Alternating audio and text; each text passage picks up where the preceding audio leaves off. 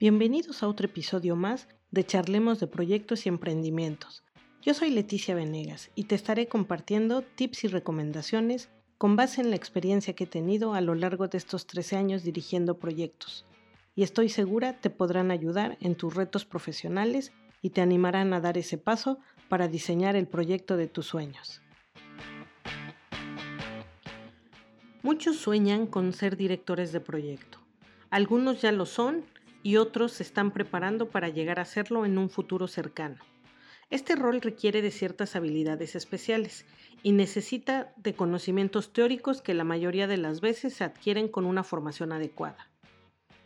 Aprendemos a desarrollar la habilidad de prestar atención a los detalles y nos hace más sentido que nunca aquel dicho popular de el diablo está en los detalles.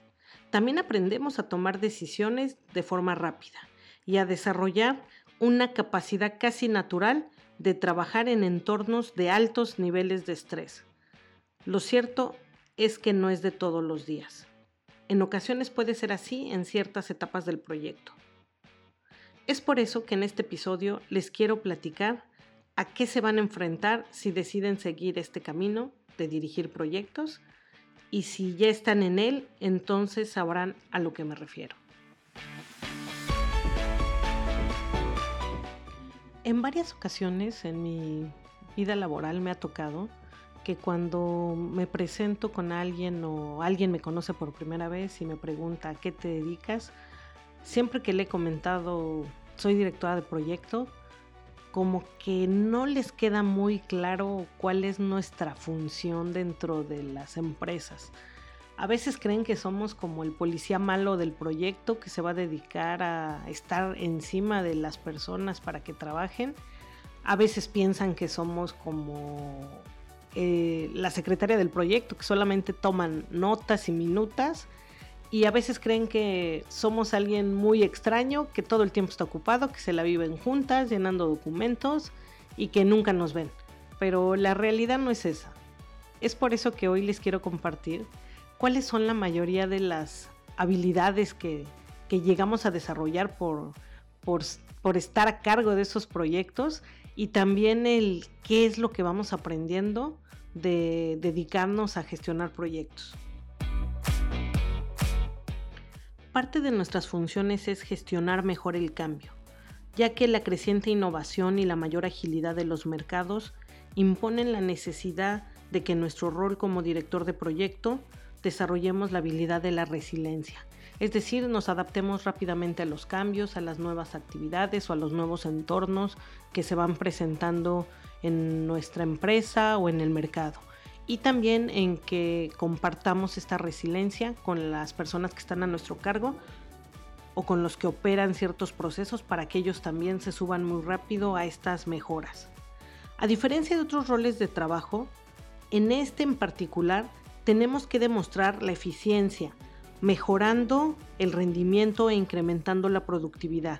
Y eso se consigue aumentando los beneficios con la adecuada ejecución de nuestros proyectos. El 80% de nuestro trabajo es comunicar, por lo que aprendemos a utilizar varias herramientas y técnicas para mejorar nuestra comunicación interna o externa y también para ser más eficientes con el manejo de la información que estaremos trabajando durante nuestros proyectos. También será de vital importancia desarrollar la empatía y ya que con ella nos permitirá obtener el compromiso de los miembros de nuestro equipo al involucrarlos más en las decisiones estrategias a implementar y también al ponernos en su lugar al momento de hacer asignaciones o de enfrentarnos a ciertas problemáticas durante el proyecto. También debemos ejercer un liderazgo activo y motivacional, ya que la mayoría de los equipos necesitarán que los impulsemos a dar lo mejor de sí para lograr los objetivos marcados. Y la mayoría de las personas necesitan en ocasiones esa guía que los esté acompañando y enseñándoles ciertas cosas si de repente no lo conocen, pero también que los ayudemos a crecer. Siempre cada proyecto que sigan aprendiendo y desarrollando nuevas habilidades. parte de la negociación será una de las actividades fundamentales a lo largo de los proyectos. Es por eso que vamos a requerir desarrollar esta habilidad tanto para tratar con las personas que tengamos a nuestro cargo como para vender de mejor manera el proyecto o entablar relaciones empresariales con terceros, sobre todo con los proveedores que vamos a estar trabajando. Y es por eso que una de las principales competencias a desarrollar es la de negociación. La ambigüedad, el estrés y el conflicto son características que siempre estarán presentes en todos los proyectos, sin importar la industria en la que te desempeñes. Es por eso que requieres una habilidad casi natural de transmitir confianza a las personas que estarán bajo tu mando. Perder el control es un lujo que pocas veces podrás darte. Esto nos lleva a que necesitarás trabajar mucho en tu paciencia, serenidad y sobre todo en tu inteligencia emocional. También deberás poseer conocimientos técnicos sólidos, ya que es la clave para desarrollar cualquier proyecto. Y en todas las áreas afortunadamente tendremos que desarrollar esta habilidad.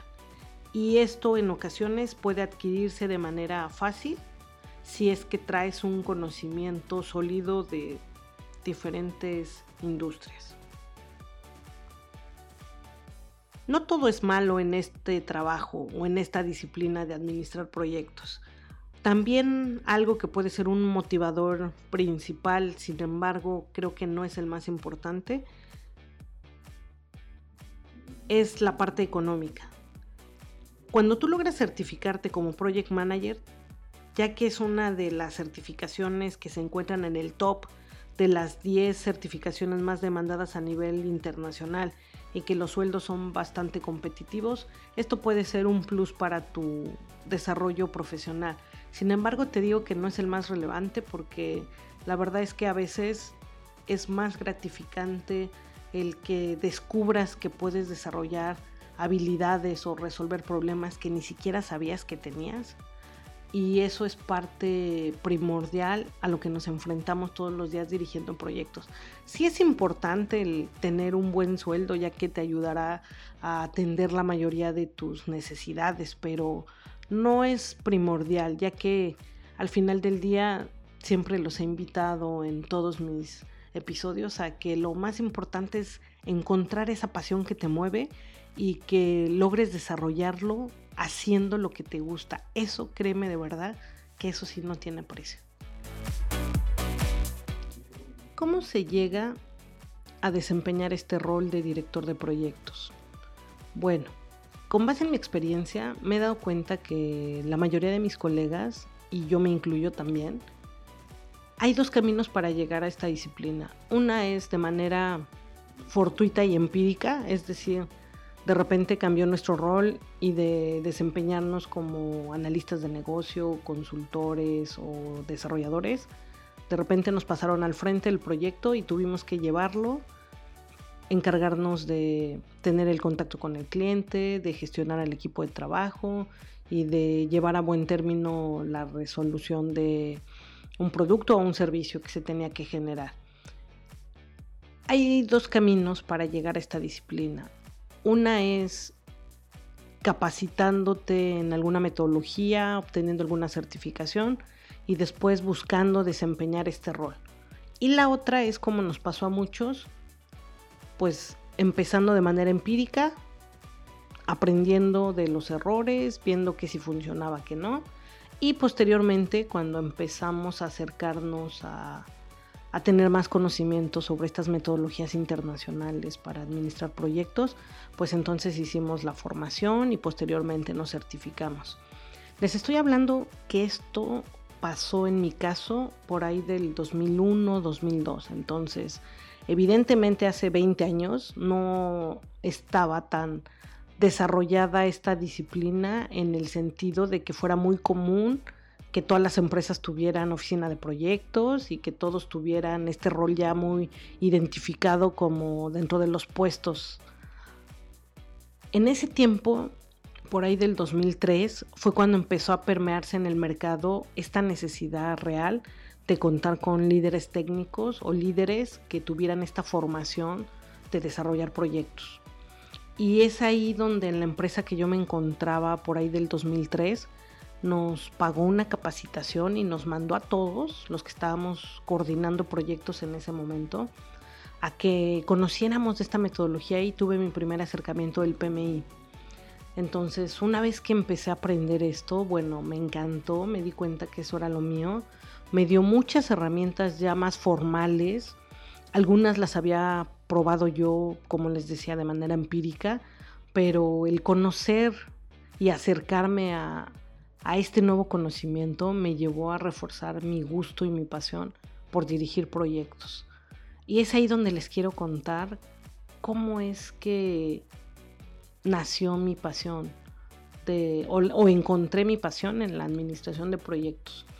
Eh, yo de carrera soy licenciada en informática y a pesar de que mis proyectos eran de tecnologías de la información y la gran mayoría de ellos era implementar o desarrollar sistemas, ningún proyecto era igual. Y eso es lo que más me ha gustado. Cada proyecto es diferente, el tener que aprender del negocio y conocer nuevas personas, desarrollar nuevo conocimiento cada que estoy en un proyecto es la parte que más me gusta. Les voy a platicar de los proyectos que más me marcaron al inicio de, de desempeñarme en esta profesión. Recuerdo mucho el primer proyecto que tuvo que ver con la Secretaría de Turismo estábamos desarrollando un sistema en el que había que registrar a los guías de turistas, eh, darlos de alta, generarles su constancia de que eran guías autorizados, generar su gafete, hacer todo el proceso administrativo y también de registrar o hacer como el censo de todos los hoteles, restaurantes y ver a qué estrella, qué estrella tenían registrada de acuerdo a sus servicios, todo eso me encantó porque me acercó información que yo no conocía y sobre todo a conocer esta área del turismo que es impresionante y, que aparte es la que mueve a la mayoría de las economías en todos los países.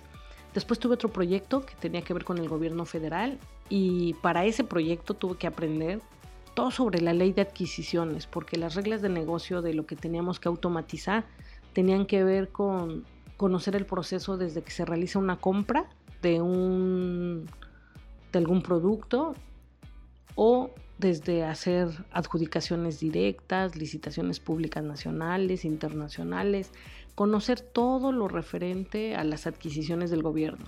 Y esa parte se me hizo muy interesante.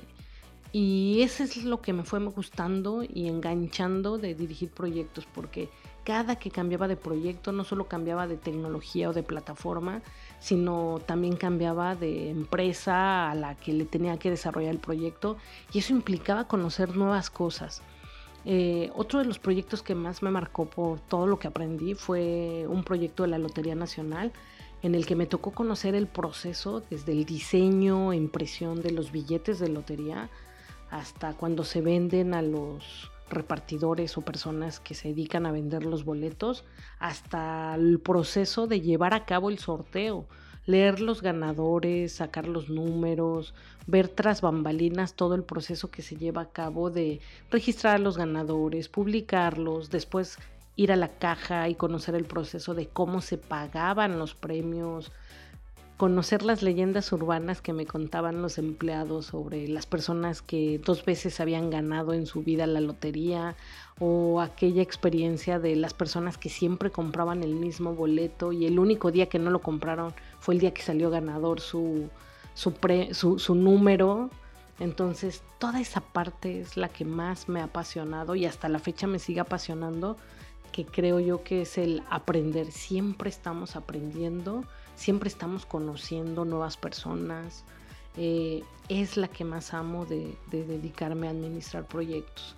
Si bien también algunos piensan que todo el tiempo es estrés lo que vivimos en los proyectos, la realidad es que no es así.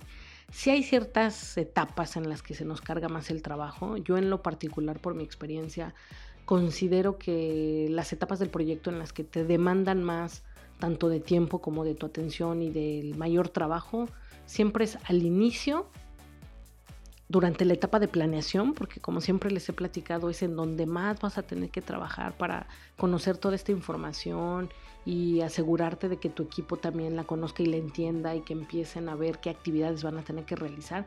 Esas son las etapas de mayor demanda. Si esto lo haces correctamente, tu ejecución va a ser muy rápida y vas a tener el menor de los imprevistos. Morphy siempre se va a aparecer, pero vas a tener mayor control. Y el cierre también es en la etapa en la que más se nos carga el trabajo, porque administrativamente hay que ver cómo está el presupuesto, cómo se cierra el número, hacer las actas de entrega, documentación. O sea, creo que esas tres etapas son en las que mayor tenemos los picos más altos de estrés y cargas de trabajo. Pero fuera de eso, la verdad es que lo vale porque yo en la administración de proyectos encontré mi pasión y me gustó por aprender y conocer de negocios y de estrategias y es lo que más me gusta realizar.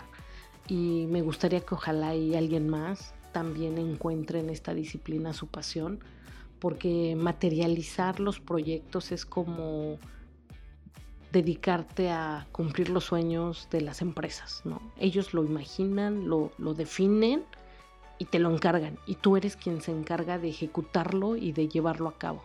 Y esa es por la que me encanta y me apasiona dirigir proyectos.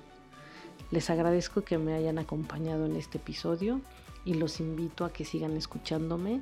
Cada jueves estoy liberando las entrevistas de los emprendedores con los proyectos que traen muy interesantes todos ellos y los invito a que sigan muy al pendiente.